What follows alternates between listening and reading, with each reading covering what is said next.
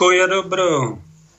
Vážení poslucháči, milé poslucháčky, vítajte. Tu spirituálny kapitál a brat Pavel z najmenších a snáď aj najkrajších veľhovor na tomto svete, kde je ten najkrajší vrch spomedzi všetkých vrchov, ktoré existujú a to je náš kriváň. Tak elegantný je to vrch. Mnohí Slováci na ňom ešte neboli a potulujú sa po svete, no tak si nájdete na to čas, kým máte sily a na tú troj, štvor hodinovú túru sa e, vyberte a dajte si správnu intenciu, aby tá námaha priniesla aj nejaký duchovný užitok. V sérii relácií pokračujeme vo vyučovaní. V druhej časti by sme mali mať hostia, ktorý má, tuším, výročie ako bol vysvetený na kniaza, tak mu dáme slovo a nech nám niečo povie, ako prežil tie 30 ročia svojej činnosti. Dnes možno niekto pozrie na ten nadpis adorácia a povie, no to sa mňa netýka, adorácia, to je pre takých sviatuškárov a vypne to a zapne si niečo iné. Ale počkaj, počkaj, Adorácia, čiže poklona,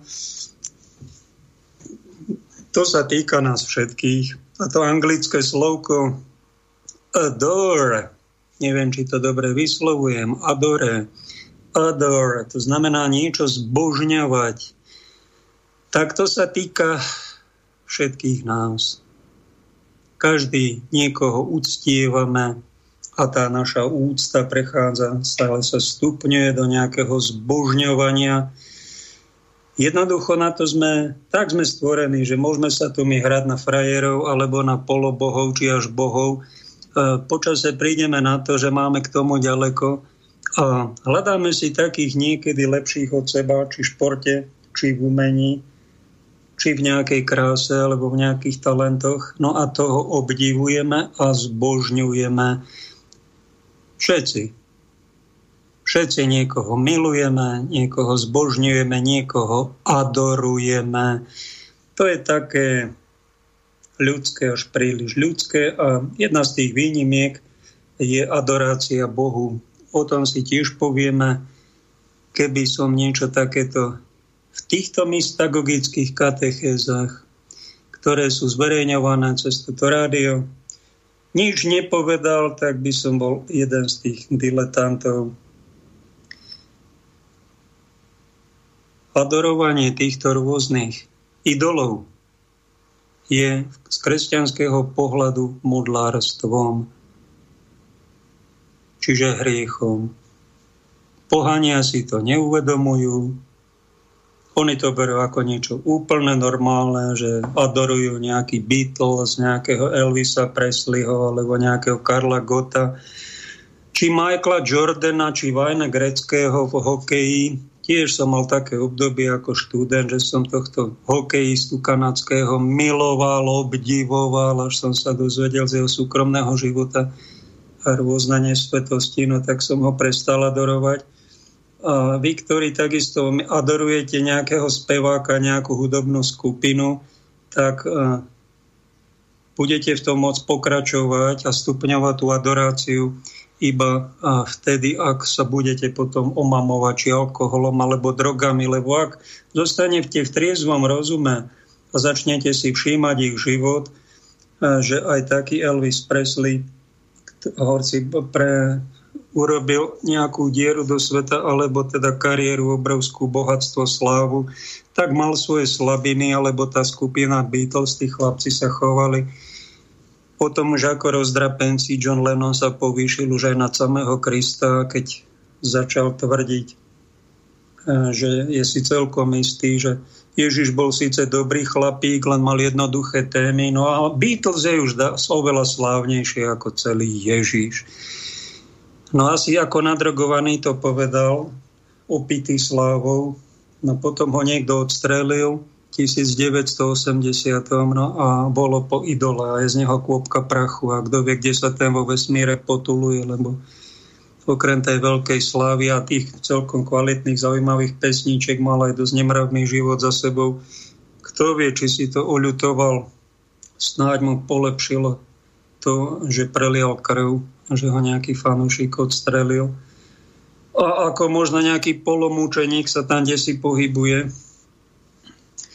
A Zbožňovanie týchto idolov to není moc rozumná, rozumný postoj, ani moc spirituálny a upadajú do neho ľudia, ktorí zabúdajú na tú správnu spiritualitu, tú zdravú, no tak dostanú sa na bočnú plochu, vychýlia sa a budú sa venovať patologickej spiritualite a budú milovať niekoho, niečo, čo není Boh No a tým sa dopúšťajú veľkej pochabosti, nerozumnosti a sami, možno keď zostarnú a budú triezvi a zamyslia sa nad svojim životom, tak sa budú za také správanie aj hambiť. Pretože my toto robiť nemáme. Keď sa to stane mladému chlapcovi, ktorý sa chce oženiť, a je tak očarený a stretne dievča svojich snov, ktoré sa chce vydať, chcú mať rodinu a on začne spoznávať a zamilujú sa do seba a vidia na seba veľmi silné pozitíva a sú ako v tom príslovi amantes, amentes, milenci sú ako šílenci tak to patrí asi k tomu životu, keď je človek mladý, opitý láskou životom, že adorujú sa navzájom, ona jeho a on ju, akí sú krásni, aká je láska krásna. Ale začne to už tou svadobnou kyticou, čo ako veľká krásna voňavá je. Ona počase zostane, budú na ňu spomienky pekné, fotky si budú pozerať videa, ale budú musieť z tej svadobnej vázy vyliať aj vodu, ktorá už voňavá nebude však. No a takto končí tá naša, to naše adorovanie niečoho, čo nie je absolútne, ale je to iba relatívne. Keď sa to stane puberťákovi, mladému zamilovanému páru, tak nič proti tomu, to patrí k životu. Len keď už prídeme do nejakého zrelšieho veku a začneme uvažovať aj nad hlbšími vecami a nebereme život len z povrchu, tak už si dáme pozor a už sa do hoci koho tak bez hlavou nezamilujeme, rozum nestratíme a adorácie, ktoré sú ľudia ochotní adorovať, ako jeden hlupák, som sa desi dočítal o ňom, že adoroval, navštívil tam nejaké striptérky, to boli asi aj prostitútky, no a ich tam na podpódium adoroval ako úplný idiot. No tak to dopadne nejaké zvieratko, ktorý si nahovára, že je človek. On adoruje. My sme na to totiž určení, aby sme koho si milovali, koho si obdivovali, aj koho si adorovali, čiže zbožňovali. No, keď to nikto nerobí a nenájde si nikoho iného, koho by zbožňoval, umeleckej branži, športovej, politickej či náboženskej a ani s Bohom, ani Boha neadoruje, tak ten adoruje, to je hlupák medzi nimi najväčší, adoruje sám seba adoruje svoj názor a je v tom tak zaťatý, že jeho vernosť nepozná žiadnu neveru a tak mu stvrdne srdce, že začne adorovať už potom svoje nižšie ego, nielen svoje názory, svoje zlozvyky, a svoje bláznostva, svoju pochabosť a skončí ako starý blázon aj takíto sú medzi nami. Ak nás náhodou jeden z nich počúva, špeciálne ťa pozdravujem, starý blázon. Ak si to robila a myslel si, že tak ako starý blázon skončíš a už ťa pochovajú, nech s tebou nepohňa, náhodou tieto slova počúvaš, tak e, nejaký Paľo Pakoš odkazuje, že ako starý blázon skončiť nemusíš kým máš ešte rozum a slobodnú vôľu, môžeš adorovanie svojich úplných sprostostí a svojho nižšieho ega a svojich hriechov dnes tu tento moment zastaviť. Môžeš povedať, dobrý Bože, ale toto není dobrý život, dobrá cesta. Však ja žijem ako starý blázon, tak mi prepáč, odpust. No a v tom momente už bláznom nie si. Sa zmeníš na Božie dieťa a začneš už niečo, čo robí veriaci človek, ktorý uznáva nad sebou stvoriteľa, jeho autoritu a začína už adorovať toho, komu v skutočnosti táto naša adorácia, čiže poklona a hlboká úcta patrí a to je jedine a náš spoločný stvoriteľ. Tomu patrí adorácia. Jedna z takých eh, vecí, ktoré v katolíckej spiritualite máme a ktorú vám chcem odporučiť, je táto adorácia, čiže vojdenie do kostola, tam si poklakneme pred bohostánok. My katolíci vieme, že katolícke chrámy to nie sú len nejaká pobočka kultúrnych domov, ale vchádzame z tzv.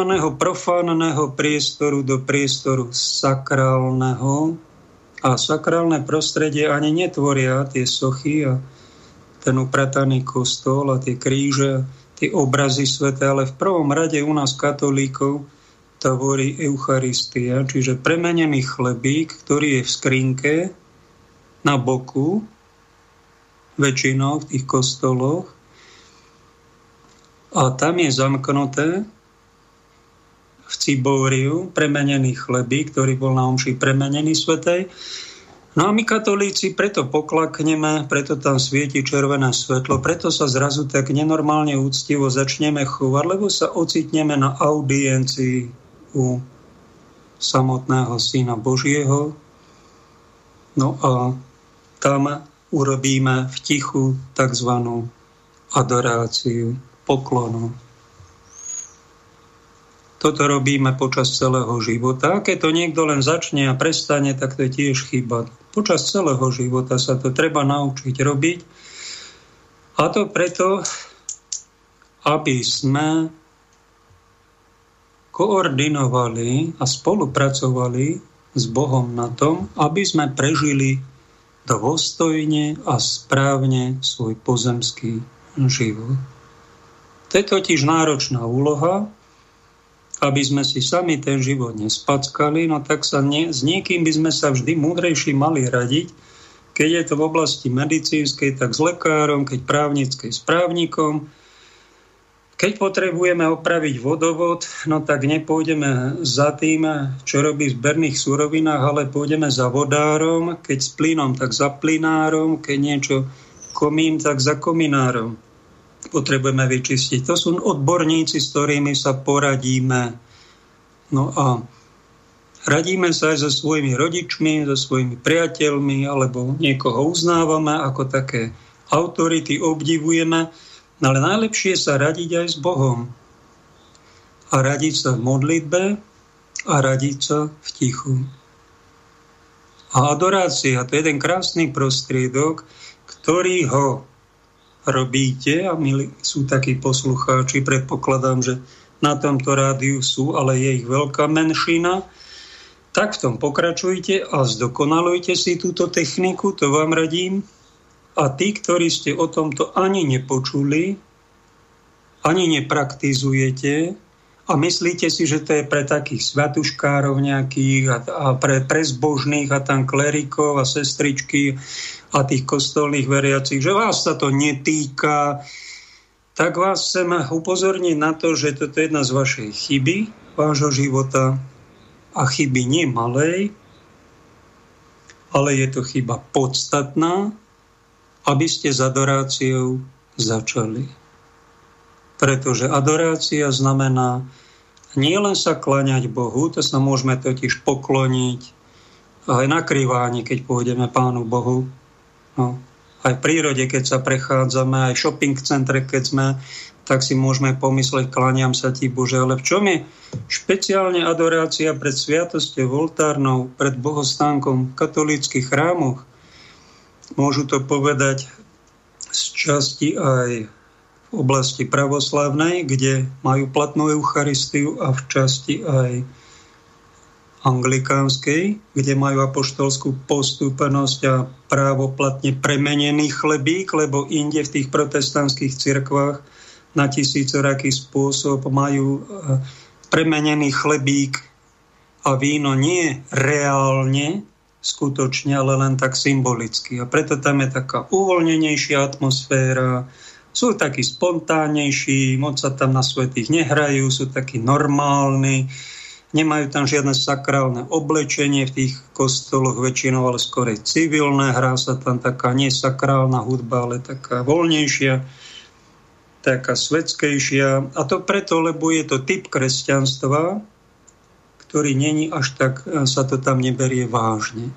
No ale v týchto našich katolíckých chrámoch je taká špecialita, že tam vás upozorní, keď príde žena s nejakým krátkým kňátkou sukňou alebo výstrihom či tričkom v lete do kostola, tak niekto tam upozorní, prehoďte si na seba niečo, tu je sakrálny priestor,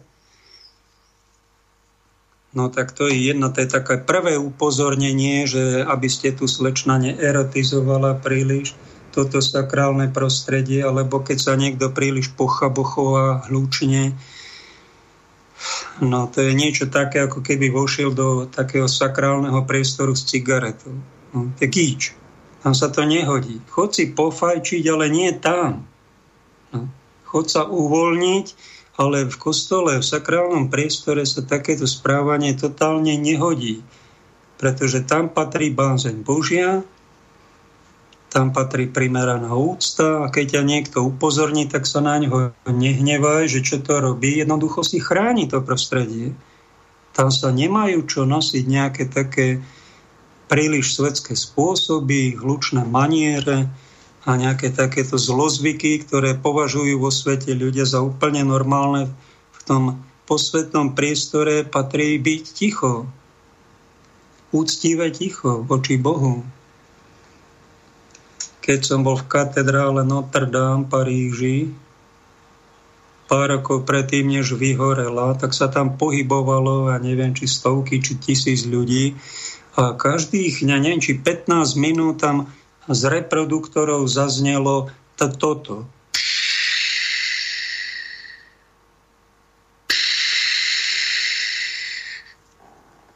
No takto chceli správcovia chrámu upozorniť na to, že to je sakrálny priestor a keď ste sem prišli obdivovať nejaké kultúrne pamiatky, však je to pre, aj pre ľudí otvorené, nech sa páči, ale tu sa nepatrí hlasno rozprávať chichotať, nejako správať, ako je to vo svete normálne. Tu patrí ten priestor, je tu sak, sakrálny. Ani si nepamätám, že by nás niekto toto učil na základnej strednej škole. Sice to boli ateistické ešte školy, keď som chodil, ale toto je taká úplne základná pre kultúrneho človeka informácia, ktorú inteligentný človek, kultúrny, sa snaží rešpektovať. A ne, nebude to porušovať a nejako, nejaké šaškovanie predvádzať. Čo je to v podstate adorácia?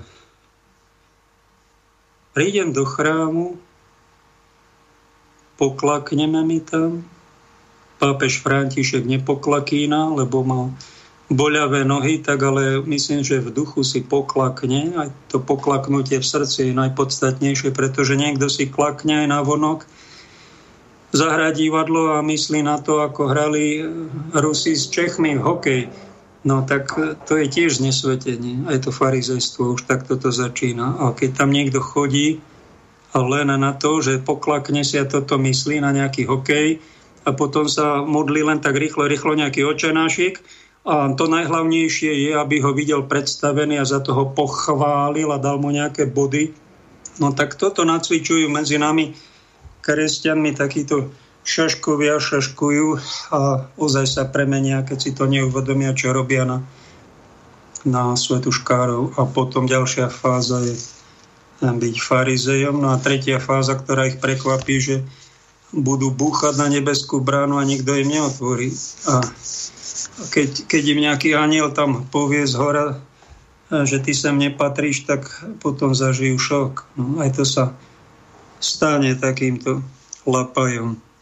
Keď príde človek do chrámu, poklakne či kolenom, či v duchu a zostane ticho, tak my si tak uvedomujeme, čo je také najdôležitejšie v tejto oblasti, že je tu prítomný Pán Ježíš v spôsobe chleba. Je tu jeho špeciálna prítomnosť, ktorá není nikde inde. Boh je všade prítomný, aj v prírode. Uh, je, ale tu je špeciálnym spôsobom prítomný Boží syn, No a prvé, čo nás napadne, tak to je toto. Už keď si to uvedomím, už adorujem. Už sa nemôžem chovať ako nejaký puberťák alebo nejaký hlupák, nevzdelaný. A potom, čo by človek po tomto uvedomení mal urobiť je, Ježišu, Ty si miloval nebeského Otca najviac z nás. Aj ja chcem milovať nebeského Otca na prvom mieste. Na to si dávam v živote najväčší pozor. Toto si chránim viac ako oko v hlave, aby som nemiloval niekoho, niečo, či sám seba, či nejaké stvorenie, či nejakú záľubu, Teba chcem, tebe chcem dať prvé miesto. A Ježišu, ty si to urobil z nás najdokonalejšie. Ja som tu prišiel preto, aby som sa spolu s tebou kláňal, lebo ja to nerobím určite dokonale. Ty si to robil najlepšie z nás. Tak ťa pekne prosím, buď prítomný. Chcem sa s tebou spojiť. Toto je už adorácia. A tichá práca v adorácii, pretože ľudia na tú na tie adorácie, na poklony nechodia preto, lebo nevedia, čo tam majú robiť. Nikto ich to neučil. No tak vás to učím. Počúvaj. Si to uvedom. Začni to robiť, pretože ak si to nerobil, to je najpodstatnejšia chyba tvojho života. Potom bude vychýlené všetko v tvojom živote. Po druhé, alebo po tretie, prvé je poklona, druhé je uvedomenie si, kto tu je, spojenie sa s ním napojenie sa na neho s takouto úctou. Tretie, mal by som vo svojom, vo chvíľke ticha, my sme schopní niekoho milovať. To si všimnete. Každý niekoho milujeme. Niekto flašku alkoholu, niekto psíka, niekto zbožňuje svoju manželku, niekto svoje deti. Každý niekoho niečo milujeme. To je v poriadku, že miluješ, ale není v poriadku, keď miluješ a zbožňuješ nejaké stvorenie. To už je nečisté srdce. To už je chyba. Najväčšiu lásku, ktorej som schopný, má patriť Bohu. A v tejto adorácii začnem milovať. Milovať svojho stvoriteľa. Najväčšiu lásku svojho srdca, ktorú mám, skúsim ho trocha sa na ňu napojiť a ho odovzdať tomu, komu ho patrí, ktorý ma s láskou stvoril, sem poslal, a potom môže mať rád život a tisíc vecí v ňom. Ale tá najväčšia láska patrí jemu. Toto je veľmi dôležité, veľmi niečo podstatné. Ak to urobím, tak pokračujem správne. Po tretie, po štvrté. Ježišu, ty si plnil vôľu nebeského Otca. Na tom ti najviac záležalo. Ty si to robil najlepšie, ako si vedel a bol si v tom dokonalý, verný. Ja ťa obdivujem. V tomto ťa adorujem, zbožňujem a ja chcem plniť Boží plán. A toto je tiež dosť podstatný bod. Málo kto si to uvedomuje, to, čo povedal Jan Pavol II pri návšteve Banskej Bystrice v 2003 12. mája, teraz 12. Eh, septembra, teraz 14. septembra som sa dočítal. Primátorka Prešova oznamuje, že príde asi na navštevu pápež František, tak majú Prešovčania, možno aj Košičania radosť, že zavíta aj ku ním. Tak vtedy to bolo 12. septembra 2003, jediný krát, čo pápež navštívil toto mesto za 2000 rokov a povedal tam túto vetu, ktorú vám tu veľmi rád každý rok zopakujem, lebo sa ma hlboko dotkla. Tá veta znela, s každým z vás má Boh osobitný plán. Modlite sa, aby ste tento plán spoznali, a buďte tomuto plánu verní.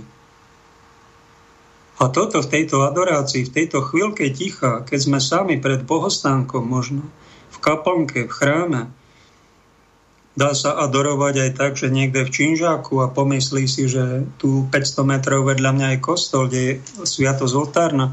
Dá sa to aj tak robiť. Niekto z väzenia adoroval, keď boli kňazi a vo väzení spomenuli si na prítomnosť Krista takúto špeci- extra špeciálnu. A to preto, lebo im veľmi záležalo na to, aby plnili aj oni Boží plán. Aký je tvoj plán s mojim životom? Čo mám robiť, Pane? A keď sú také, tento bod zaraďujeme hlavne vtedy, keď riešime nejaké vážne rozhodnutie v našom živote. Či napríklad niekto je v Amerike, mám, pane, zostať v tých Spojených štátoch, alebo sa mám vrátiť na Slovensko. Daj mi to, prosím ťa, vedieť, aký je tvoj plán s mojim životom, alebo mám rodinu. Aj rodinu mám zobrať so sebou, či mám odísť sám. Alebo mám nejakú ponuku, niekde pracovať, vyzerá to atraktívne, mám do toho ísť, alebo do toho nemám ísť. Takto som nedávno prosil adorácii v prezidentskom, v prezidentskom paláci bolo miesto voľné pre špecialistu na konšpirácie, s ktorým to by, som, to by sa mi ľúbil, ak som sa tam normálne prihlásil. Bolo tam 103 neuveriteľných 130 záujemcov na túto prácu pod pani prezidentkou na blúdy konšpirácie, hoaxy, tak robím v tom, hlavne v náboženskej oblasti, ale tá hneď by som im povedal, že však je 100 oblastí, kde sú hoaxy, no a tak by som možno všetkých tých 100, čo sa prihlásili, zamestnal a v každej oblasti s niekým spolupracoval, s nejakým odborníkom a aderoval som, modlil som sa, pýtal som sa, viete, čo mi vnútro povedalo? Že som hlupák že som sa tam vôbec prihlásil. No tak som tam ani nešiel na príjmací pohovor. Nedávno to bolo, neviem ani koho vybrali. Tak keď som hlupák, tak prepáč, pane, prepáč. Aj takéto odpovede dostanete. Ak niekto adoruje a pýta sa, napríklad, mám ísť, pane, do toho vzťahu, alebo nemám ísť, pýta sa jedna sestrička v Rooseveltovej nemocnici, mala nejakú ponuku, bola slobodná, už mala dosť rokov a ona mi prišla vždy povedať, viete, ja neviem. Ja neviem, ako sa mám rozhodnúť. To je strašné, ako až mala muky z toho, že ja neviem. A takéto odpovede vnútri dostane, keď sa začne modliť. Tak som na tom rozmýšľal, ako je to možné, že niektorí kresťania dostanú múky, že neviem, a potom mi Duch Svetý vnúkol, že to majú vtedy takúto schizofréniu vnútornú tí ľudia, ktorí sa nezriekli svojho nižšieho ega a svojich egoistických plánov. Oni aj s Pánom Bohom tak na poli možno na tretinu rátajú, ale tú väčšiu časť v tejto akcii zvanej život eh, si rozhodujú sami a ja, mne, moje a to je to najdôležitejšie, čiže vlastne adorujú svoju volu. No a potom, keď sa začnú modliť, adorovať, tak majú strašné muky a zmetok, oni nevedia. A sú takto zažíva potrestaní neistotou. Ak by niekto raz a navždy povedal Bohu, môj život, to nepatrí mne, pane. Radikálne sa zriekam svojho vedenia, svojho života. Ty buď pánom môjho života. V tom momente, ak to robí niekto opravdivo naozaj, dostane istotu. A v rozhodujúcich chvíľach svojho života, keď sa bude radiť pred bohostánkom, dostane veľmi presné inštrukcie. Toto rob a toto nerob. Alebo tretiu možnosť dostane, že Boh zostane ticho, nedáva mu žiadnu odpoveď No a to znamená, že si to má rozhodnúť ten človek sám. Možno je to nejaká menšia vec a Boh nechce do každej situácie zasahovať. Niekedy nám nechá aj slobodnú vôľu a niekedy nám nedá ani výčitky svedomia. Nechá nás, aby sme cez ten rozum, ktorý máme, sa rozhodli sami a potom uvidíme, či sme sa dobre rozhodli. Aj takto nás pán vychováva, aby sme neboli od jeho otroci. My sme jeho priatelia. Tak toto je zmysel adorácie, vážení. Ak ste to pochopili, blahoželám vám. Ak to robíte, robte to. Ak ste to nezačali robiť, tak vás varujem, aby ste niečo najpodstatnejšie, čo nám naša viera, dajme tomu katolícka, ale aj v iných vierach je to na iný spôsob. Uh, ak toto robíme, tak cieľom toho je, že by sme mali sa tešiť zo života, mať z neho radosť a mať v sebe ako následok takéhoto žitia života spolupráci s Bohom, e, že máme hlboký pokoj. Ak niekto má neurózy, nepokoje, a potom má vytunelovaný od radosti a potom musí páchať všelijaké hriechy, hriešiky, aby si nejakú tú umelú radosť pripravil a potom sa dostane do závislosti. To všetko sú následky toho, že tí ľudia zabúdajú na adoráciu, na poklonu Bohu, alebo že to flákajú, alebo že to vôbec nerobia, že to ignorujú, že si myslia, že to je totálne zbytočná vec, tak ja vám hovorím, nie, toto je chyba, takýto názor. My na toto si musíme nájsť čas. Lebo nám beda, beda. Zničíme sami seba. A skutočný nepriateľ to nie sú slobodomurári, ani satanisti, ani diabol v pekle. Skutočný nepriateľ mojej duše som ja sám. Že odfláknem svoj duchovný život že si to sám babrem, že Bohu diktujem a modlím sa, uh, moje ego, ktoré si tu na zemi, uh, nech sa stane tvoja vôľa. No tak to, to sme s kresťanstvom nezačali ešte však. A s Ježišom, tak to len Ježiša urážame, keď toto my robíme. Urážame. Fackujeme ho. Bičujeme ho. Trním ho korunujeme. To na toto si sa narodil, aby si takto žil. To okamžite treba zmeniť. Okamžite. A nikdy viac takéto hrôzy, takéto týrania Krista v tvojom srdci nepáchať. Si Boží chrám, tak si to uvedom. Neráč, s tým niečo robiť. Toto sú návody a recepty na to duchovného muža, na to, aby si si nezbabral svoj život, aby si ten svoj život prežil dôstojne a správne. Ak si na tejto ceste, tak už potom treba len pokračovať a vytrvať až do konca. Dáme prvú pauzu a dáme hudobnú ukážku trocha z prostredia nekatolického na zmenu. Mnoho lidí vůbec nemá ponětí, v jakém čase se nacházíme. Ale on tady pak pokračuje, říká, až bude, budou lidé říkat mír, bezpečí, jinými slovy, až lidé budou si říkat, tak situace se uklidňuje, situace se dostává do normálu. Mnoho lidí ukazuje v dnešní době, že jsou ochotní udělat kompromis, že jsou ochotní udělat naprosto cokoliv, aby si zachránili stav svého těla v tomto tě- světě. Ale víte, co stav naší duše a ducha je důležitější? Protože naše tělo zemře a jde do země, ale naše duše a náš duch jde nahoru směrem k pánovi. Naše tělo podléhá zkáze, ale naše duše a náš duch jsou nesmrtelné.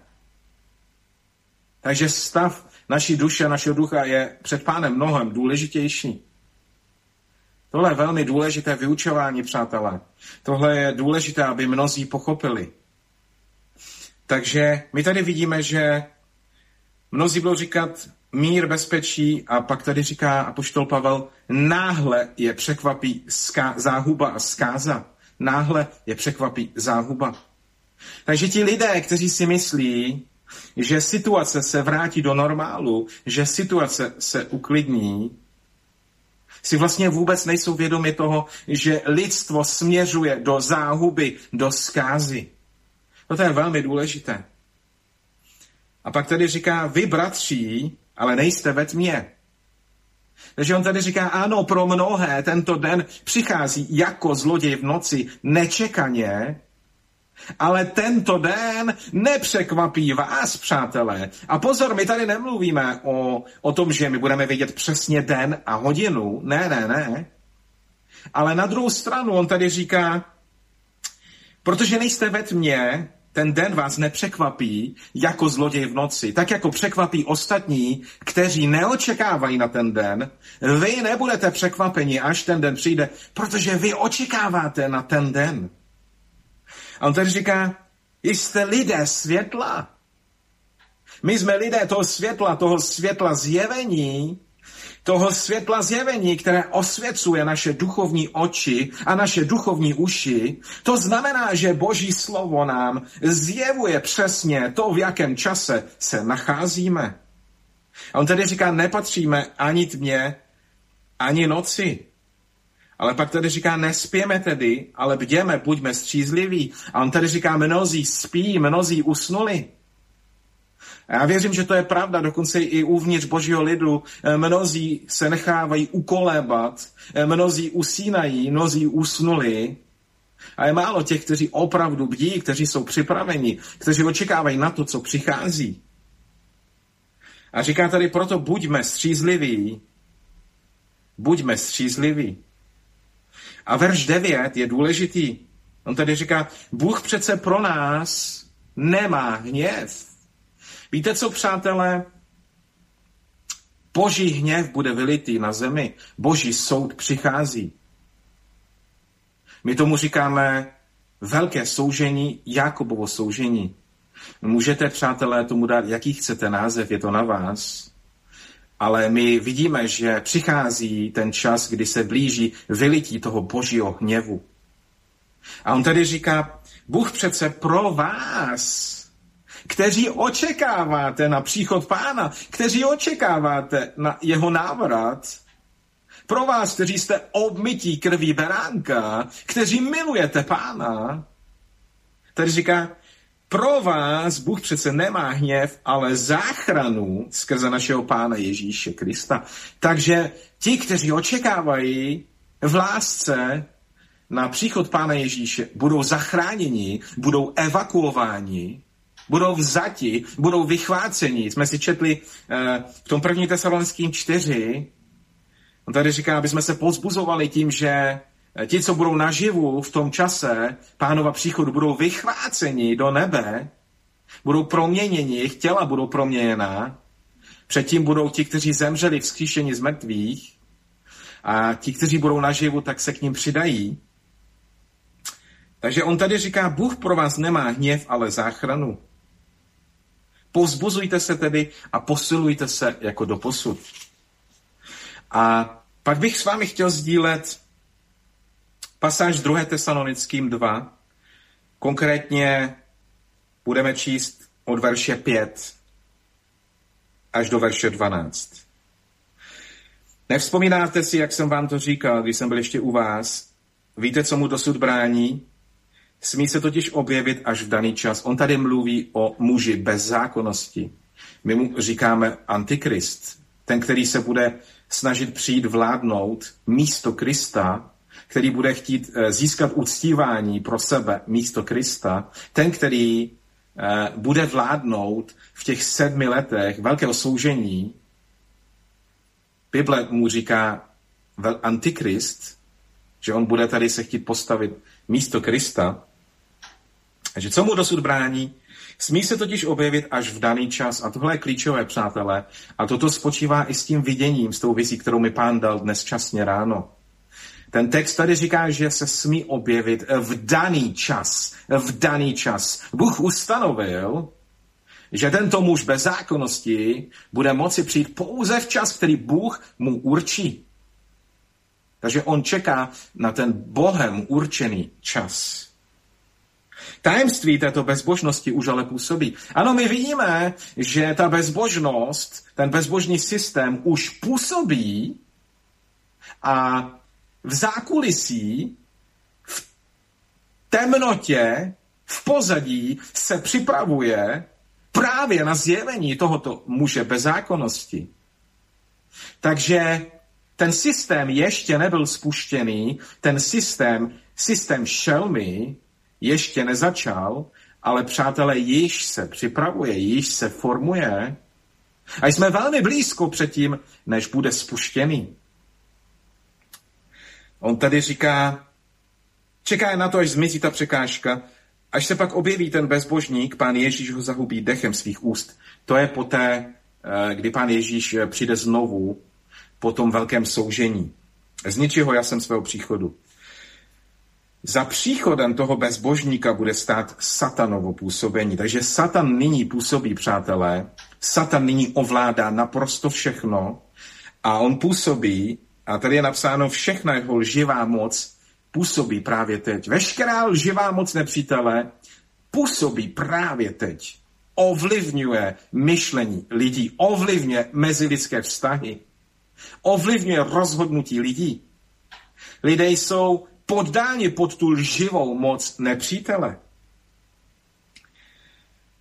Verš 10. Všemi těmi hanebnostmi bude klamat ty, kdo míří do záhuby. Takže on klame každého, kdo míří do záhuby. Eh, každý, kdo, kdo míří do záhuby, je oklamaný Nepřítel nyní je aktivní v tom, aby oklamal co největší množství lidí, aby tady uvěznil, aby tady zadržel co největší množství lidí, aby co nejmenší množství lidí bylo vzato, vytrženo do nebe. To je teďka to nejdůležitější pro nepřítele.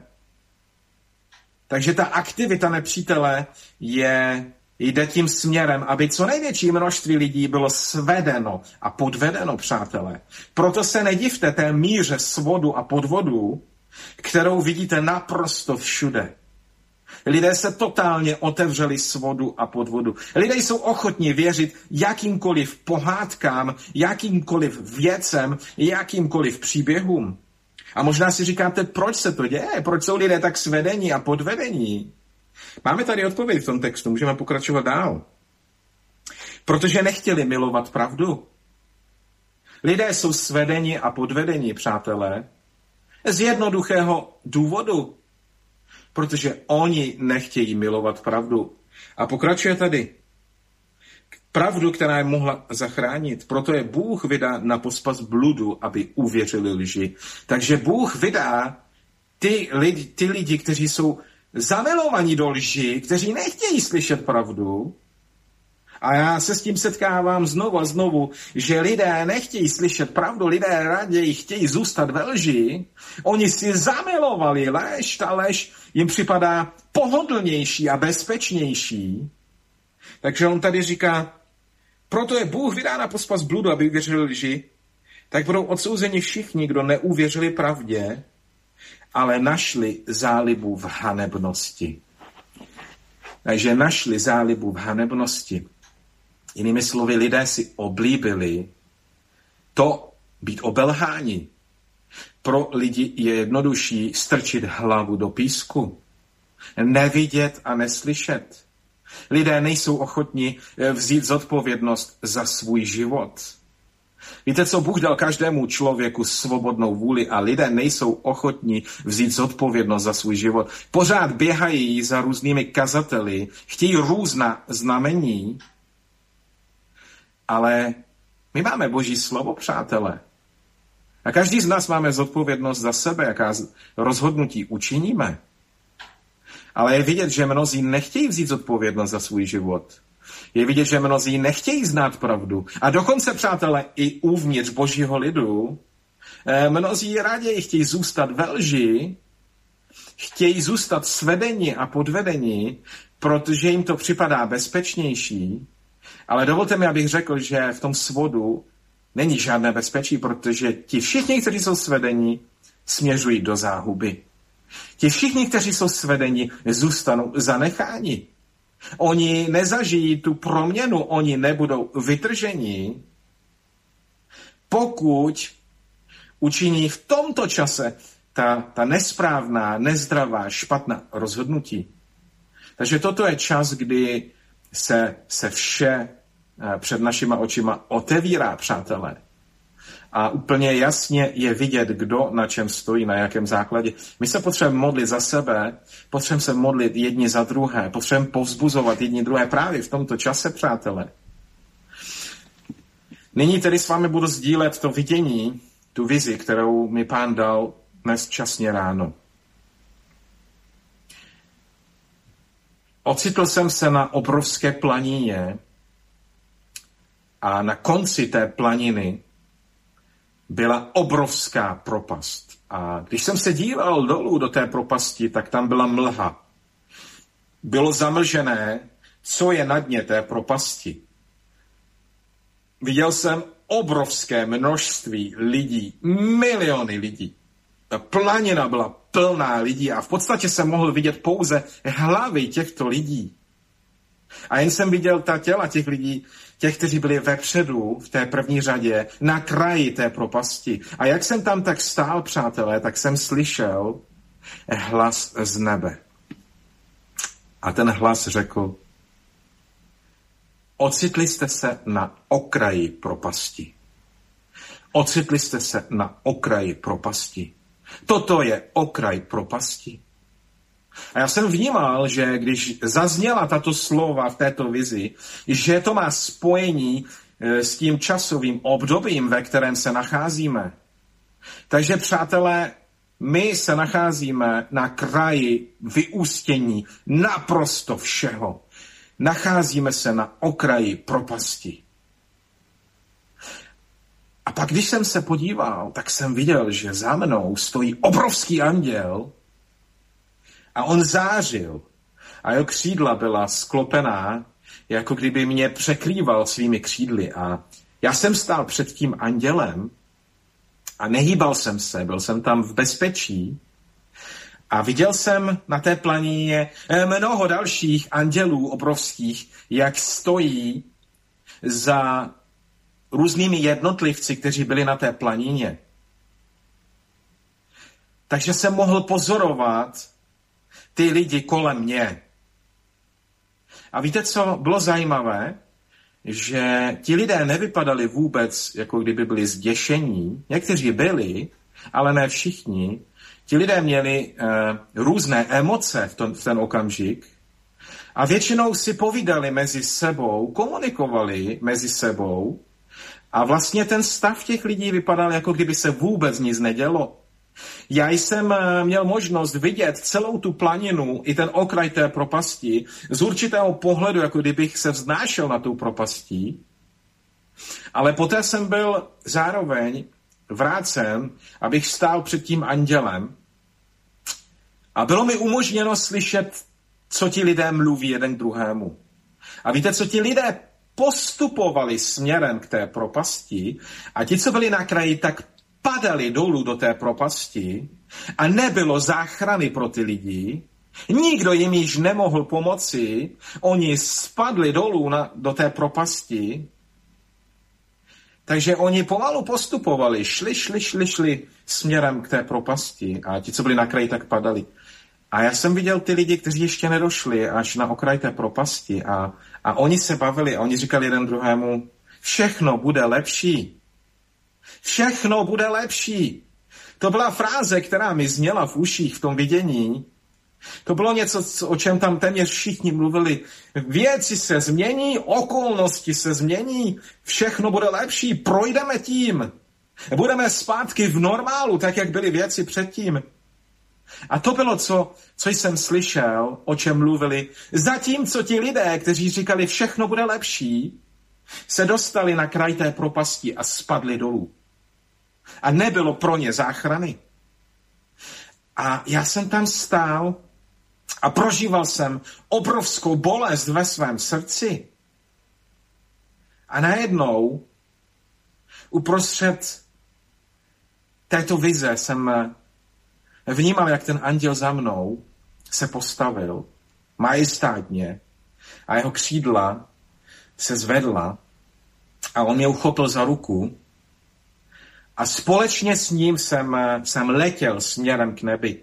A A když jsem tak letěl směrem k nebi, tak jsem viděl, že všichni ti ostatní andělé se zvedli s tím mým andělem a že nesli každý z nich ty jednotlivce směrem nahoru do nebe.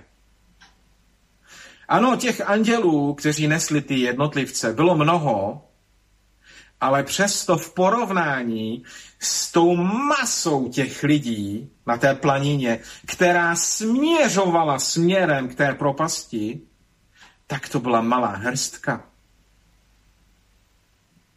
A ta, vi, ta vize, toto vidění poté skončilo. A já jsem potom, věřím, přijal okamžitě následně po, po tomto vidění druhé vidění a věřím, že bylo spojené s touto vizí. A v tomto druhém vidění jsem viděl sebe, jak, jak klečím na kolenou a přede mnou stojí zářivá osoba v bílém.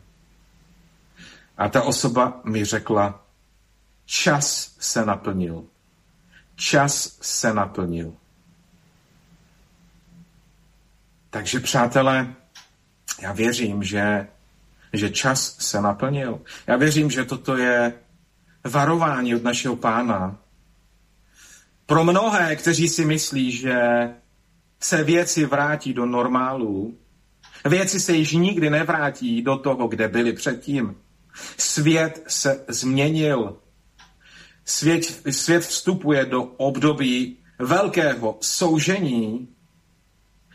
Předtím bude ale boží lid vytržený do nebe, církev bude vzata, bude vychvácená, aby jsme byli již na věky s naším pánem.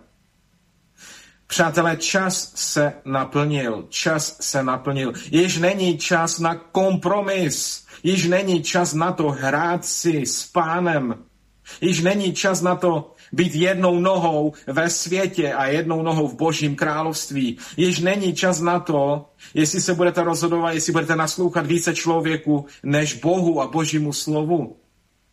Čas se naplnil.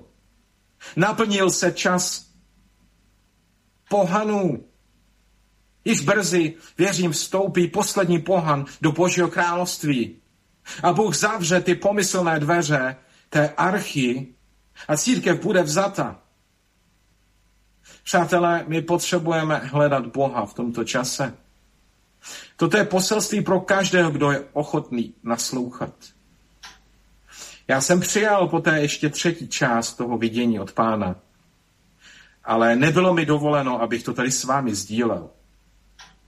Jen řeknu jednu věc, přátelé.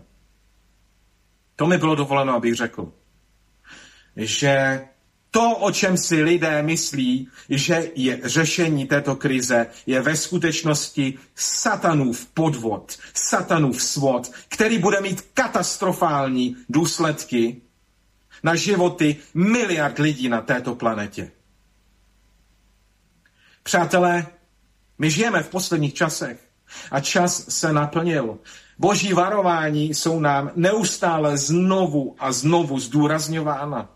Já věřím, že toto je generace, přátelé, která pravděpodobně slyšela nejvíc varování ze všech generací, které žily na planetě Zemi před námi, a přesto je tak málo lidí, kteří jsou ochotni si dát svůj život do pořádku před pánem.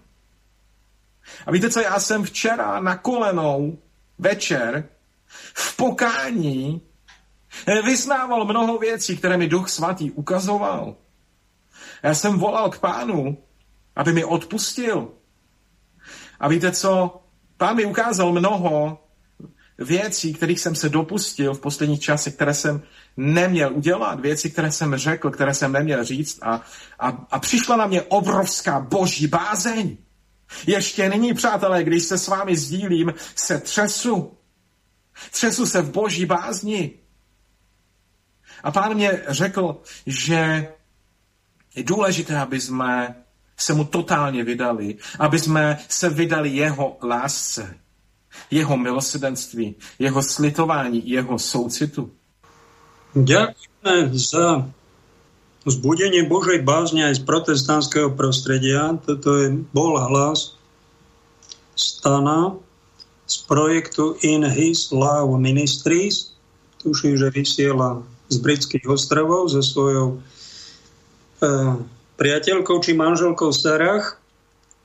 A je to tiež Svetý Blázon, vítaj kolega v klube, ktorý hovorí, že sme posledná generácia, že posledné časy sú blízko tak povedať si to môžeme tak súkromne v klube, ale keď s tým vôjdete do sveta, tak ste úplný blázni a začnú sa z vás posmievať, chichotať, tak tam o tom veľa nehovorte, len toľko, koľko znesú, aby, aby vás úplne nevyposmeškovali, ale no, Boží nám vnúka, e, že sa niečo také deje v rôznych cirkvách a vyhľadávajme aj, musíme žiť vo svete. Nejako, nejako povedal, že musíme byť len Boží a len duchovným veciam sa venovať. My musíme žiť aj vo svete. Musíme.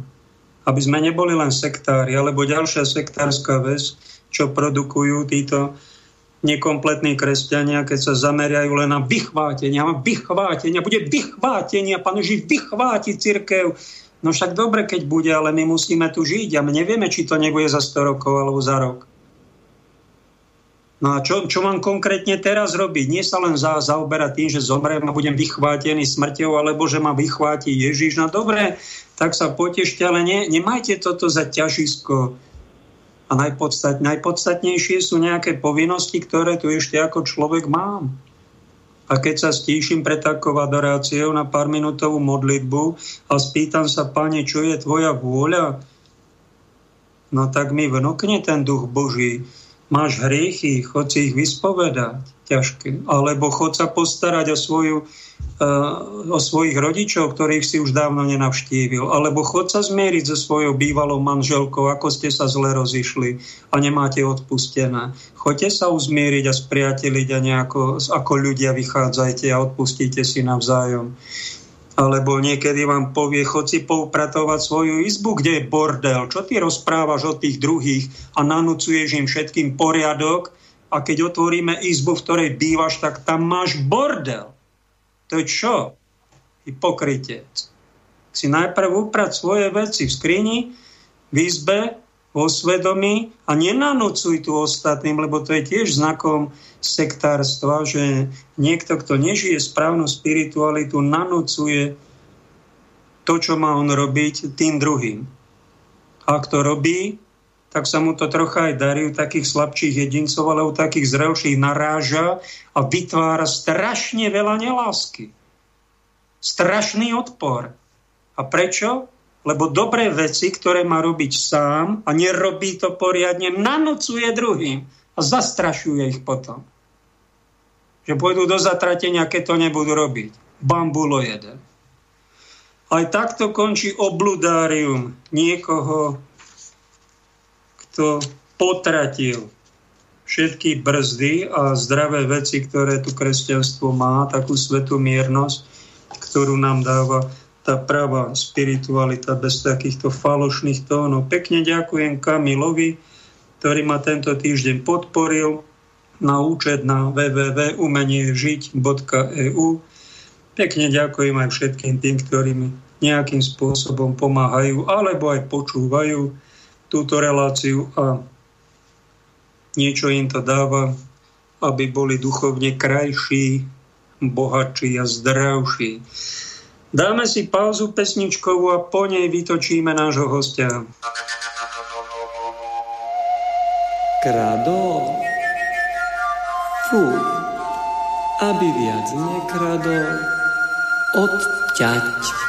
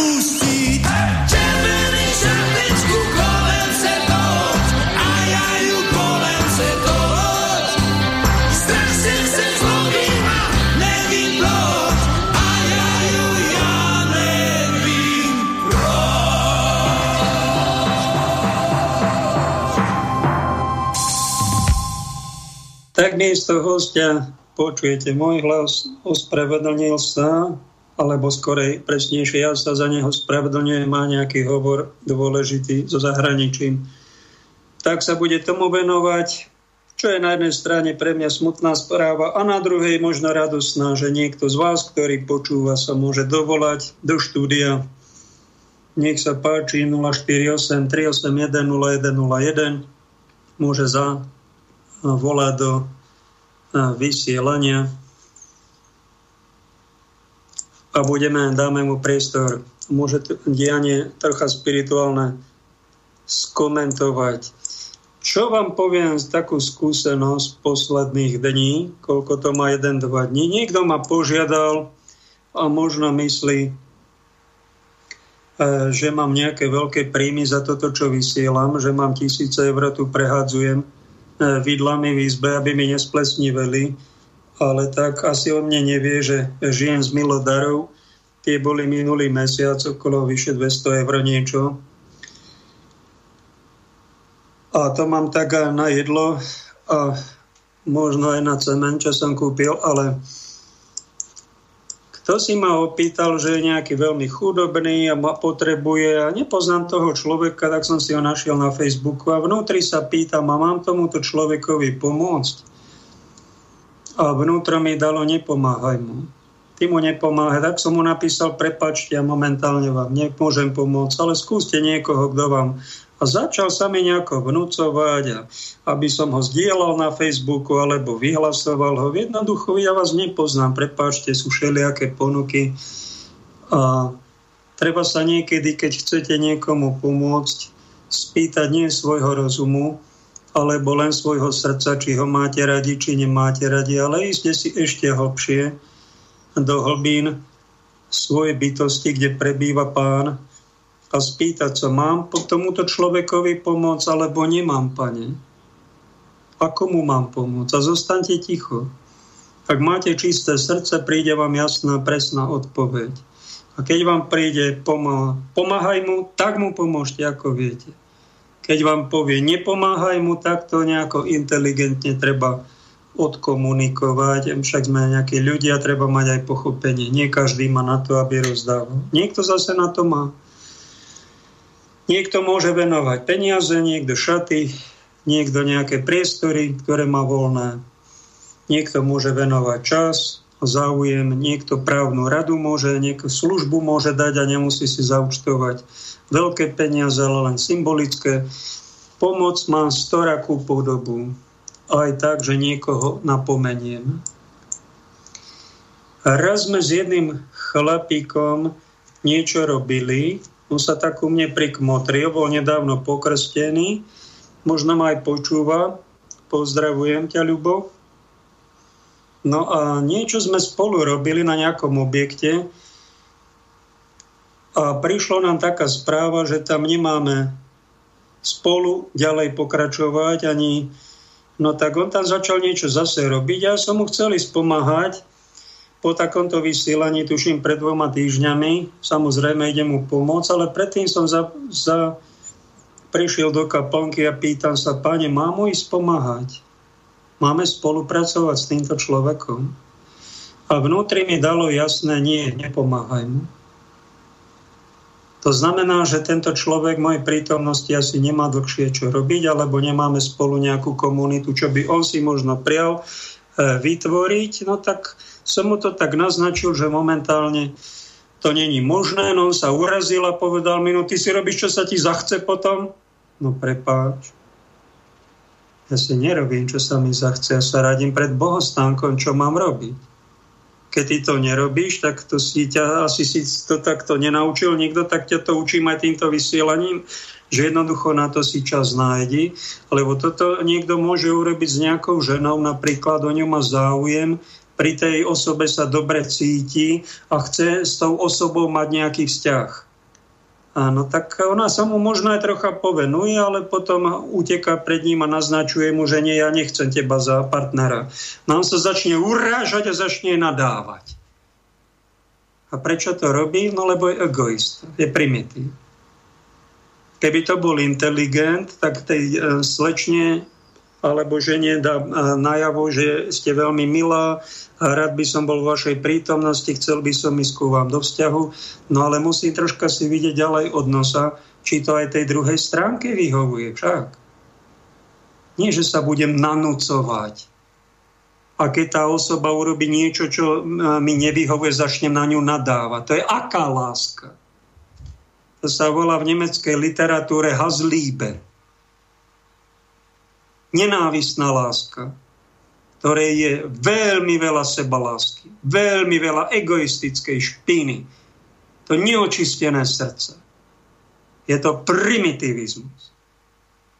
Následok toho, že si niekto 10 ročia vykrmuje ego, urobím si tak, ako mne, ja, moje a to, čo mne vyhovuje.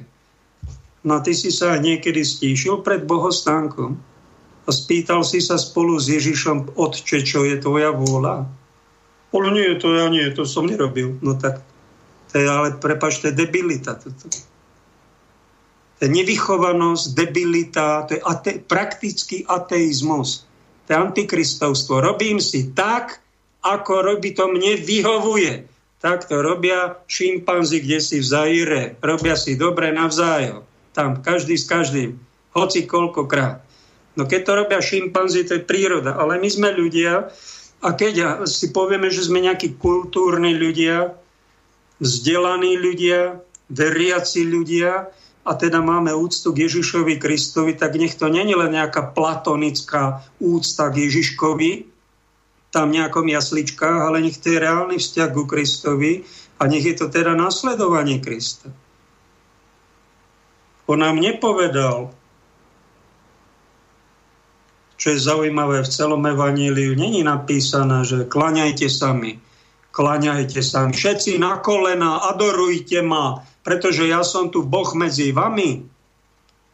Máme takéto nejaké správanie v Novom zákone napísané, čo by Ježiš mohol teda ako Boží syn, inkarnovaný medzi nami Jahve, urobiť so svojimi učeníkmi. On to nevyžadoval. To je úplne proti Ježišovské ako keby. On svoje božstvo na silu nenatláčal, nezdôrazňoval.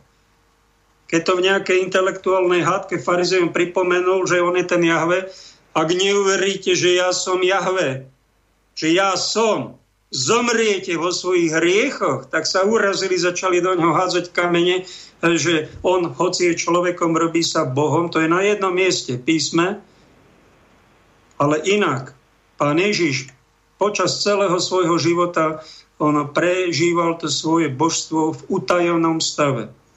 Čo ja sa mám tiež od neho učiť, lebo zdôrazňujem, že aký som ja e, dôležitý a neviem, aký presvetý. Jednoducho toto môžem niečo v skryte nosiť, aj napríklad to kňažstvo nemusím zdôrazňovať na vonok, e, alebo o, o sebe rozprávať, aký som ja strašne dôležitý, pretože to je tiež prejav mojej píchy, prepáčte, ak som to aj takto v týchto reláciách zdôrazňoval, ja pekne som človek, som jeden z lajkov, som jeden z misionárov na tomto rádiu a niečo vám z toho spirituálneho života môžem povedať, čo je napísané, že keď pán Ježiš bol už skriesený, už po duchovnom boji sa zjavil apoštolovi Tomášovi, tak ten s pravdepodobnosťou poklakol pred ním, dal mu ruky na rany a povedal Pán môj a Boh môj. To bolo vyznanie Tomáša, jediná taká adorácia, ktorú máme zdokumentovanú. No ale tí učeníci, Peter ostatní, ja neviem, či sa priatelili s Ježišom tak a rozprávali s ním, že boli na kolenách.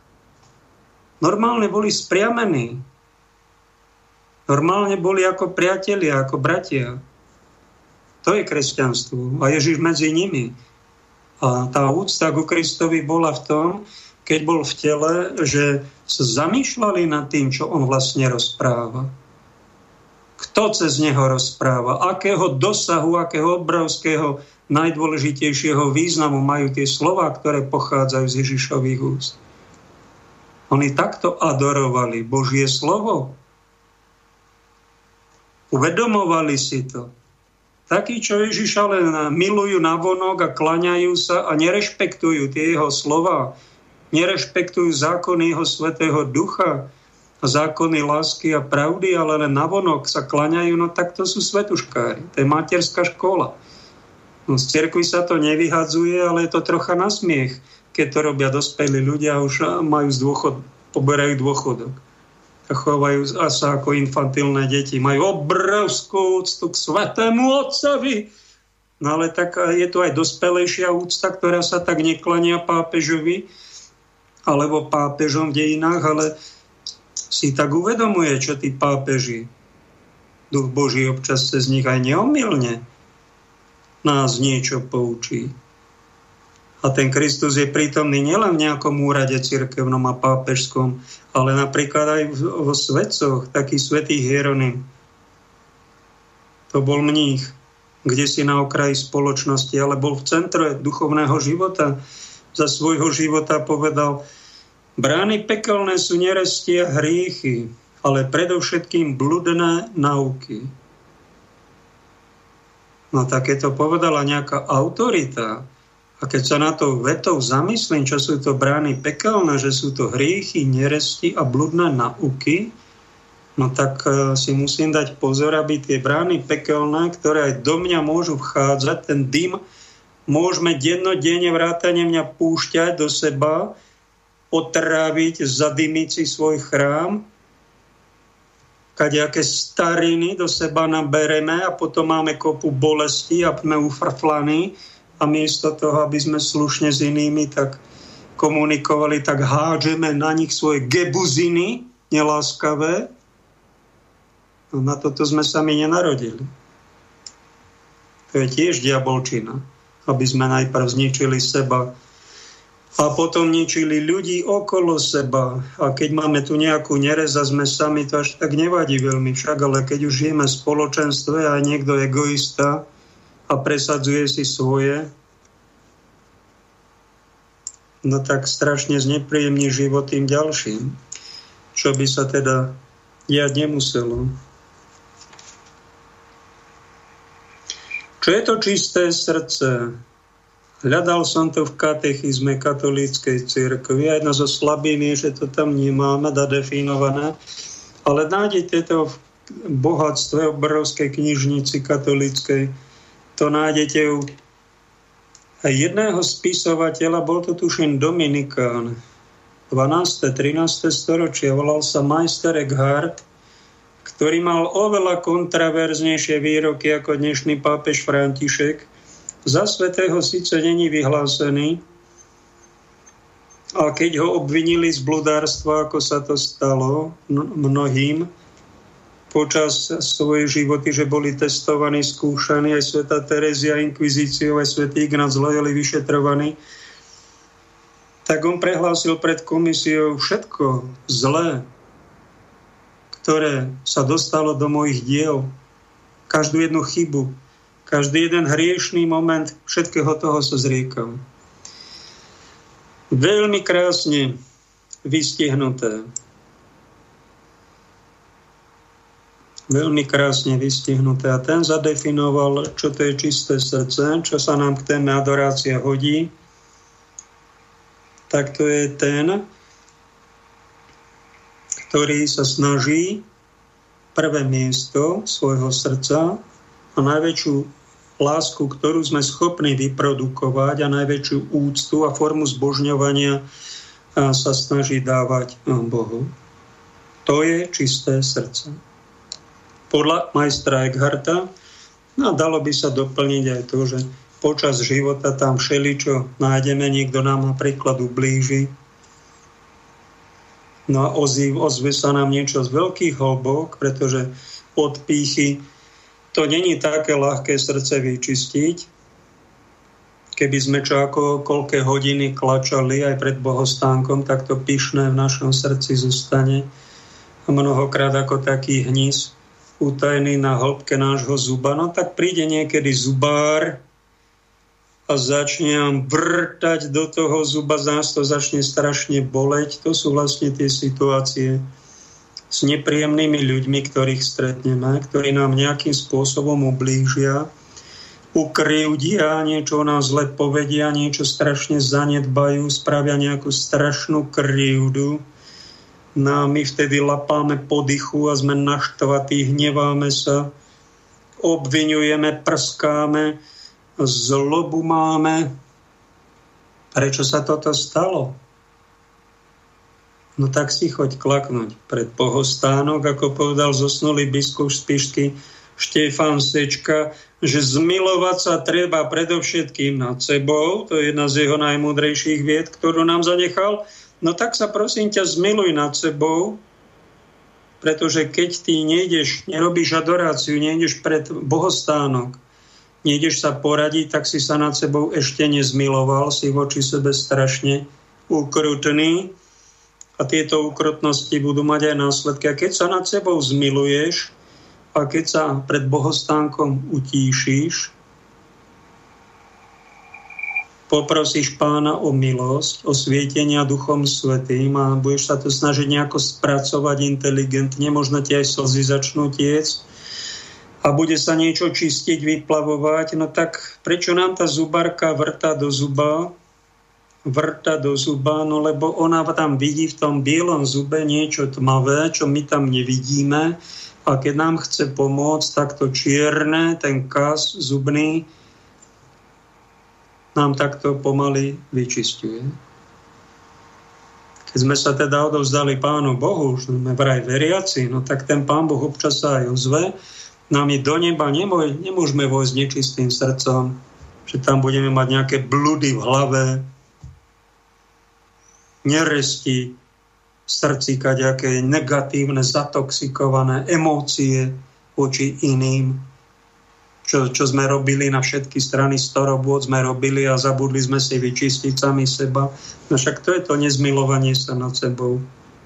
Keby si sa zmiloval nad sebou človeče, tak e, trocha sa začneš venovať aj sebe, aj svojmu najhlbšiemu vnútru, aby sme neskončili ako infantilovia, pamboškári, okrajovaní nejakí, alebo na konci neviestkári, sa tvárime, že sme pravá viera a my sa tu začneme kláňať ako takí hlupáci nejakej covidovej mafii. To čo je toto? To ako sme dopadli, však to sú ťažko dementné stavy. Ťažko dementné. Toto ponúkame ako vzor aj ostatným, aby aj oni odpadli a kláňali sa nejakej inej modle. Alebo nám, ktorí sme adorujeme tu svoje nižšie ega a máme v ústach niečo s Kristom. To sú, to sú veci, ktoré sú v kresťanstve prítomné a viem o nich a snaží, nie, je to ľahké roztriediť tie zrná s plevami, mne to trvalo pár desať ročí.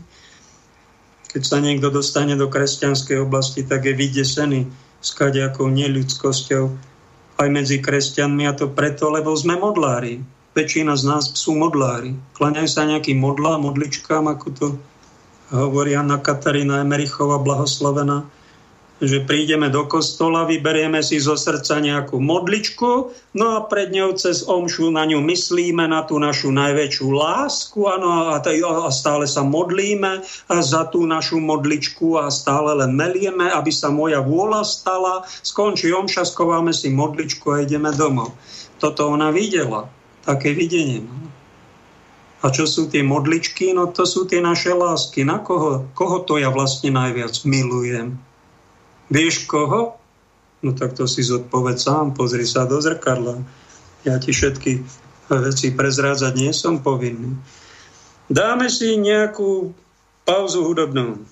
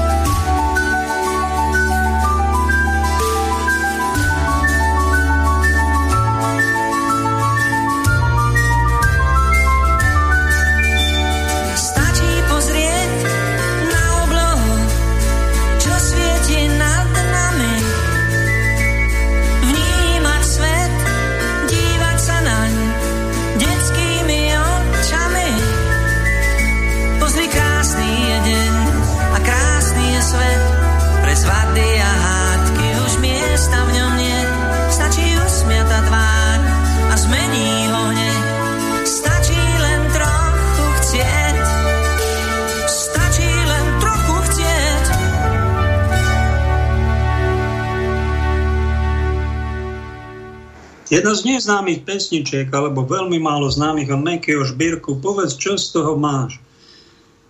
E, Meky žije dlhé roky, tuším, v Prahe so svojou manželkou Katkou, ale tá je druhá manželka jeho života. A možno, že táto pieseň, možno, že má aj 30 rokov, neviem presne, je o tom prvom manželstve, o ktorom neviem nič. S kým a ako.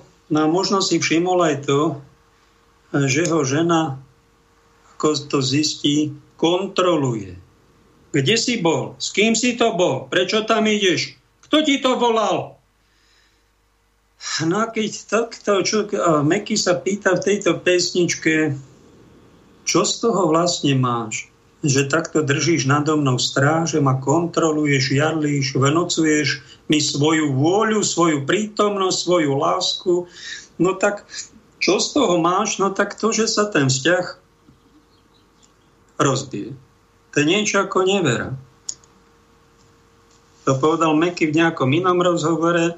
Viete, keď začnete s neverou, máte nejaký vzťah a už začnete byť neverný, no tak vzťah, ten vzťah sa začína postupne rozpadať. No tak a toto je podobne nevera so samým sebou, so svojím egom, so svojím strachom, a so svojím čím? Falošným milkovaním. Však tá láska znamená aj trocha dôvera tomu druhému. Lebo keď tá dôvera není, tak není žiadna úcta, je to strach od toho druhého.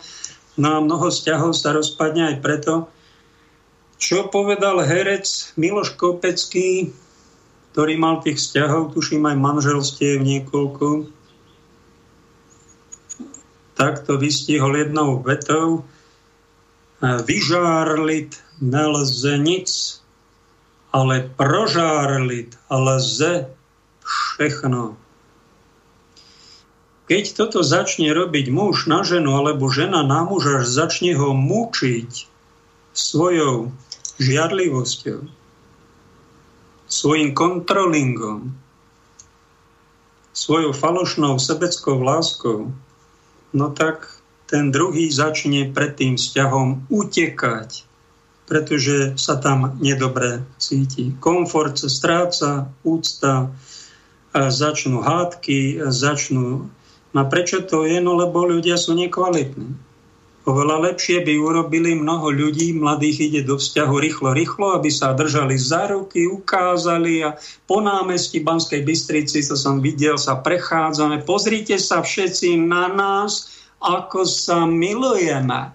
No tak nič proti tomu, keď sa ľudia pária, ale mnoho ľudí ide do vzťahu predčasne len kvôli píche, aby sa takto niekto ukázal v shopping centre, či na námestí, či pred kamarátmi, aby vlastne utiekol pred svojou boľavou samotou, ktorú je dobré radšej si takto radšej žiaden vzťah, ako si tam budovať nejaké neresti a pýchy zapchať a rýchlo niekým unáhlenie. No tak keď takto žijete a rýchlo skočíte do vzťahu, tak potom rýchlo z neho aj, to aj skončí, pretože to je postavené na piesku a na veľkej nekvalite na mnoho ľudí takto im stroskotajú aj manželstva, čo je aj preto, lebo žiadne ministerstvo, my tu ani ministerstvo rovnováhy nepotrebujeme, sa tu plitva, nehorázne satansky sa tu plitva, bohatý tu bohatnú.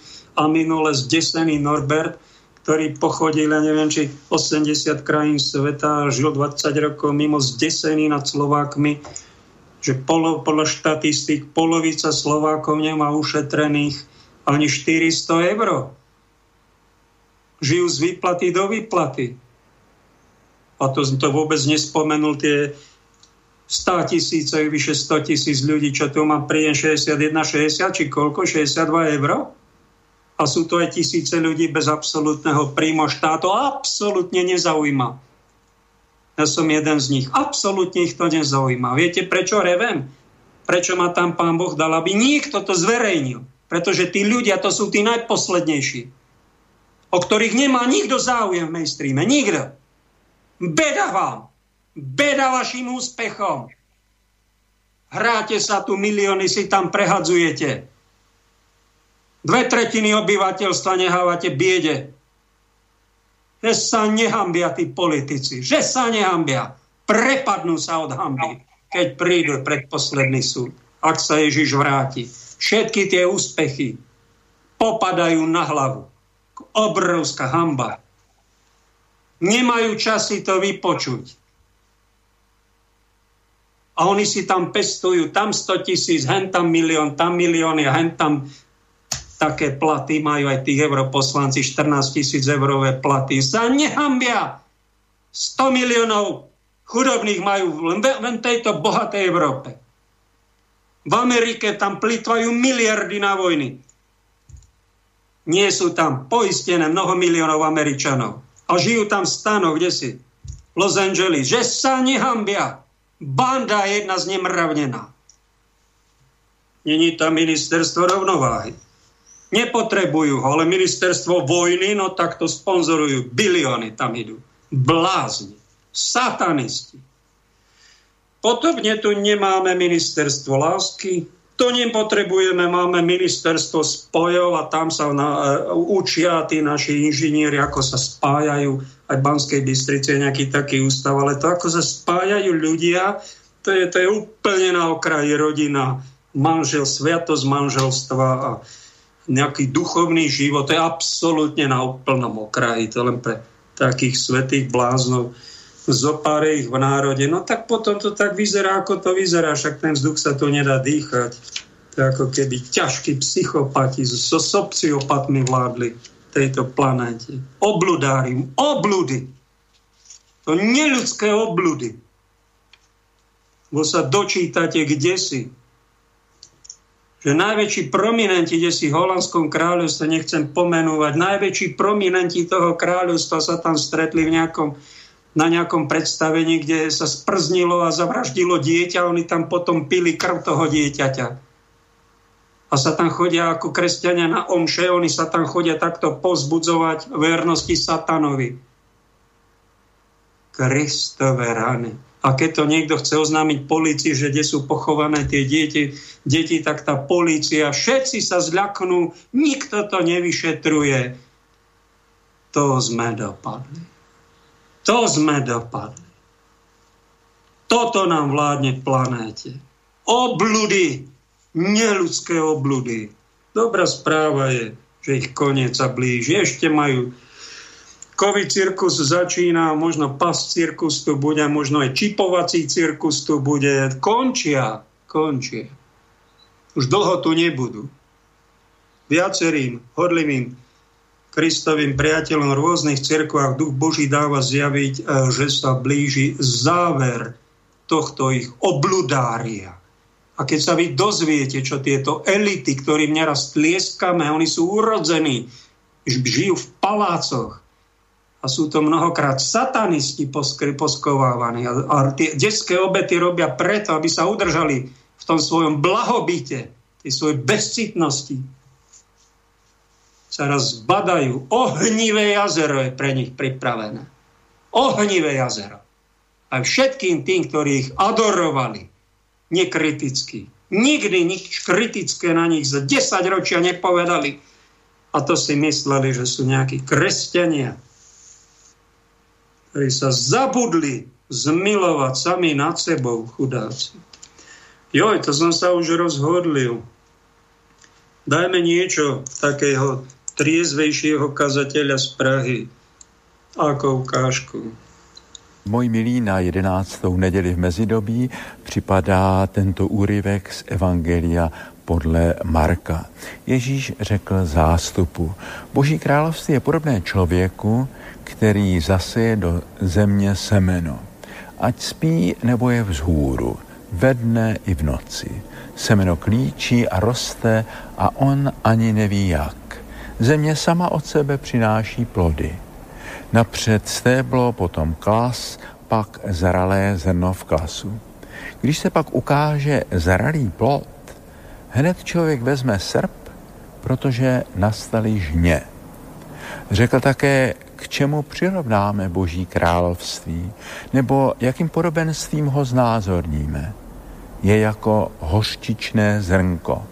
Když se zasévá do země, je menší než všechna semena na zemi.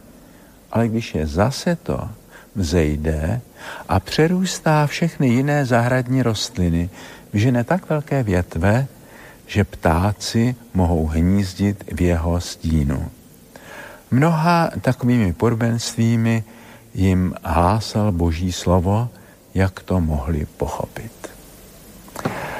Zrno, sedba, sklizeň. To jsou časté motivy v Ježíšových kázáních, protože to byly věci velmi blízkého posluchačům.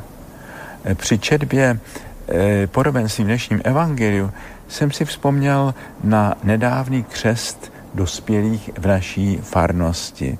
Také tehdy jsem si řekl, zrno bylo zase to, padlo do dobré půdy a je třeba trpělivě čekat na jeho další růst.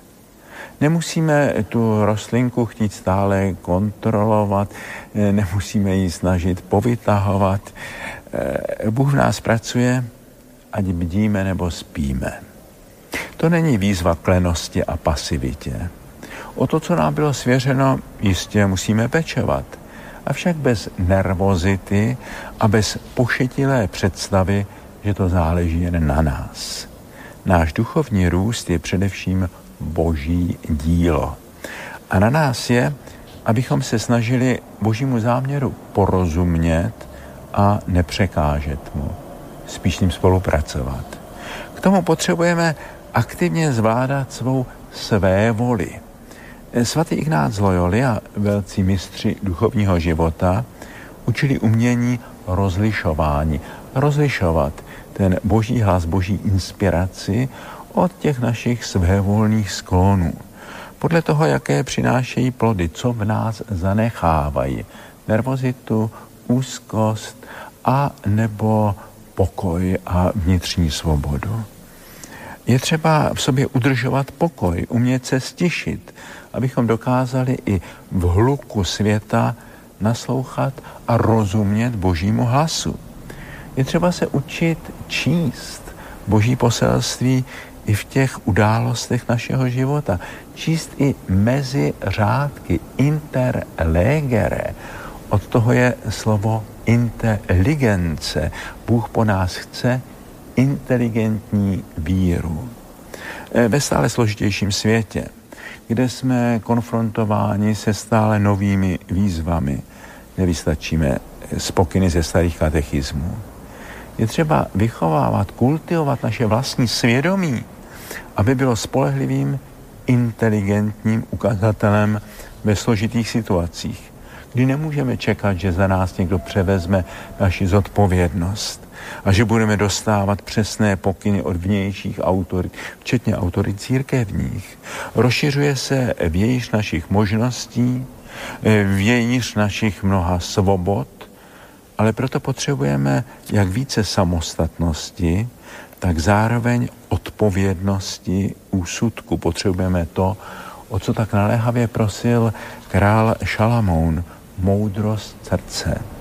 Naše křesťanská společenství by se měla stát školami křesťanské moudrosti, společného hledání. Na otázku, proč semeno víry se někdy ujme a jindy nikoliv, odpovídá Ježíš poukazem na kvalitu půdy. Evangelizace, a to není jenom hlásání slovem, ale nejlépe příkladem, je sedba. Ovšem jen některá semena padnou do dobré půdy. Jiná padnou na skálu nebo do trní, nezapustí kořen, spálí je slunce, lidé po nich šlapají, když padnou na cestu, nepřinesou užitek.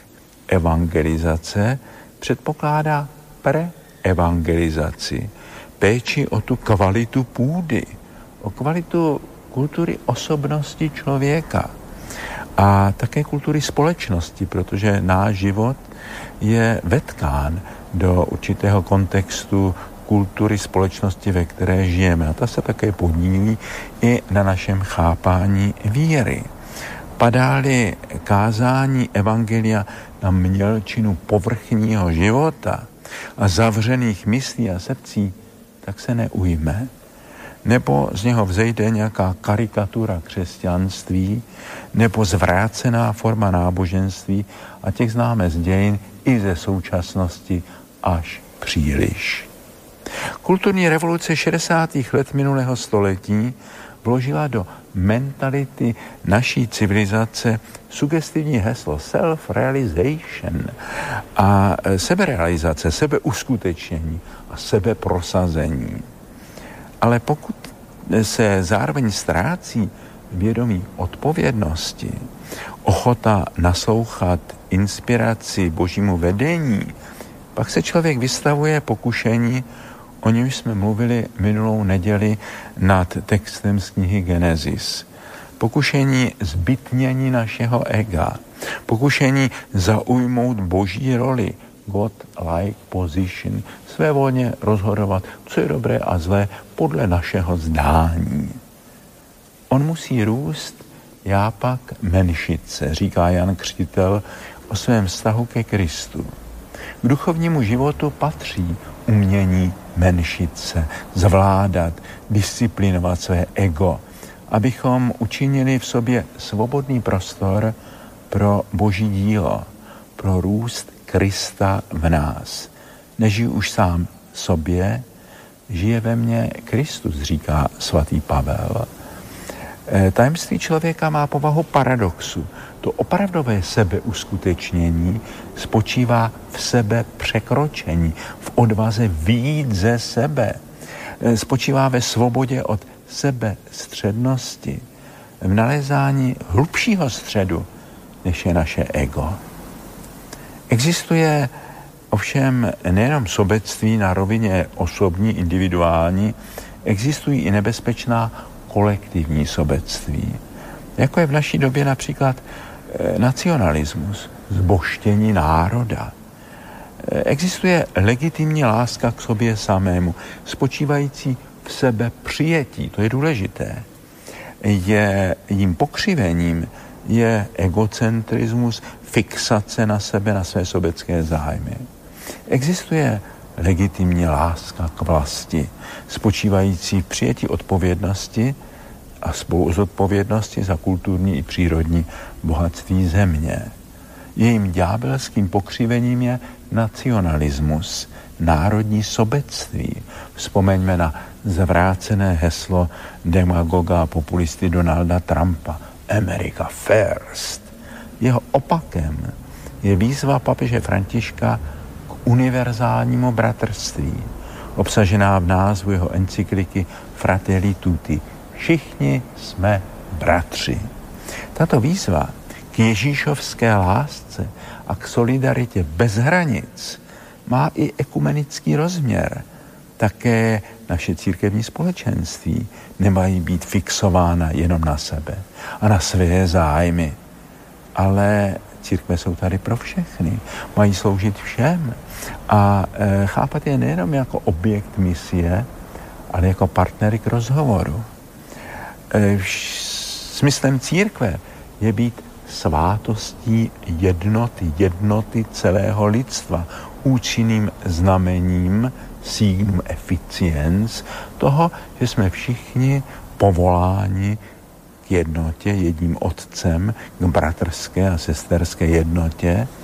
A tato eh, jednota lidstva v Kristu se může v plnosti uskutečnit až za horizontem času. Ale i při našem putování dějinami se k ní máme přibližovat. A to právě cestou velkorysé lásky, vzájemného přijetí, uznání, snahy o porozumění, boření hradeb předsudku a nevraživostí, společným hledáním pravdy, která nás přesahuje. Nikdo nejsme majitelem pravdy mezi boží pravdou, v její hloubce a plnosti a naším lidským pochopením té pravdy v určité kultuře a v určitém čase je vždycky veliký rozdíl. Musíme být otevřeni ještě hlubšímu porozumění té práci Ducha Svatého v nás. E, v jednom svém podobenství o zrnu Ježíš mluví o tom, že zrno musí nejprve odumřít samo sobě, aby přineslo užitek musí vždy překonat to pokušení k té sebestřednosti, k tomu osobnímu nebo e, kolektivnímu sobectví. E, v dnešním evangeliu Ježíš mluví o rozdílu mezi tím drobným zrnkem a e, tím velkým stromem, který z něho může vyrůst. V jiném evangeliu Ježíš na výzvu a poštolu Eh, prozbu, dej nám více víry. Ježíš říká, kdybyste měli víru jako hořčičné zrnko, tak byste dokázali dělat ohromné věci. Věci, které jsou z té běžné logiky světa nepochopitelné. Většinou to chápeme tak, že Ježíš skutečně vytýká apoštolům, že mají příliš malou víru. Mně při jedné meditaci napadlo, eh, jestli můžeme těm slovům rozumět ještě zcela jinak. Ježíš říká, možná ta vaše víra je příliš velká a až bude malá, jako to hořčičné zrnko, pak může činit ty velké věci. Možná je eh, velká tím, že nabobtnala, že jsme na ní nabalili spoustu těch sekundárních věcí, zvyků, názorů a tak dále. Eh, proto možná ta naše víra nemůže činit ty veliké věci. Možná se od toho všeho druhotného musí umět osvobodit. Eh, musí se soustředit na to, co je skutečně podstatné. A to je někdy malé, to je skutečně ta, ta, ta boží jiskra. To, co je eh, v očích lidí veliké, je malé v očích božích. A ty některé malé věci jsou v očích božích velké. Takže eh, možná je třeba, abychom té příliš nabobtnalé, velké, těžkopádné víry, kterou jsme obklopili spoustu různých, eh, spoustu různých sekundárních věcí, abychom se soustředili na to, co je podstatné. Myslím, že tohle to dělá papež František. Ukazuje, že centrem evangelia je eh, milosrdná láska a solidární láska. Uvažujeme o tom, jestli ta naše víra e, příliš nenabobtnala věcmi sekundárními a zkusme najít ten její živý střed. Jestliže najdeme to podstatné, co je drobné a malé, tak to je to, v čem je skutečně život Kristu. Pak můžeme říci, neži už já sám, ale žije Kristus ve mně a může skrze nás v nás a skrze nás činit své velké skutky. Kež se to stane. Amen. Ďakujem, profesor Tomáš Halí z Prahy, ktorého nemajú sami kresťania a takí celkom slušní ľudia, solidní, nemajú ho radi, že sa stretá s veľmi zlými ľuďmi, ďalší mu závidí, že není ani knězem, ďalší mu strašne závidia tu je ten jeho, ten jeho úspech. No a to im takáto e, Toto je nejaká prekážka to, aby sme si toho človeka normálne vypočuli, však on je múdry v niečom. Keď hovorí, že naša viera je niekedy príliš veľká. Mal povedať, že naše veriace ego falošné je príliš veľké a hráme sa dvo, na dôležitý a to, to ego v nás je také rozdrapené už, plné nepokory, že ide manipulovať druhými, nanúcovať im nejaké prostriedky, či rúžence, či adoráciu, či poklony, či púte. Nanocuje im to. Jednoducho to je rozdrapená viera. Rozdrapená v úvodzovkách pseudoviera. Toto viera nikdy nerobí, pretože k viere musí tam byť základná úcta, základný rešpekt. Toto je taká rakovina jedného druhu nanúcovať iným niečo a to je tá rozdrapená veľká viera. A hovorí Tomáš Halík veľmi múdro, že my sa musíme stíšiť a tú vieru urobiť takú skutočne malú, alebo sami seba urobiť takými malými pred Bohom. Aj tá naša malá viera musí sa pekne zmenšiť. A byť pred Bohom nemôžeme vystupovať ako príliš dôležitý, príliš svetý, príliš vzdelaný, ale odporúča sa duchov, zdravá spiritualita odporúča byť ako malé dieťa. Čiže byť malý. Malý, dobrý, pokorný. A keď, keby sme takto boli pred Bohom a mali takúto vieru ako horčičné zrnko, tak tá viera by aj hory prenášala.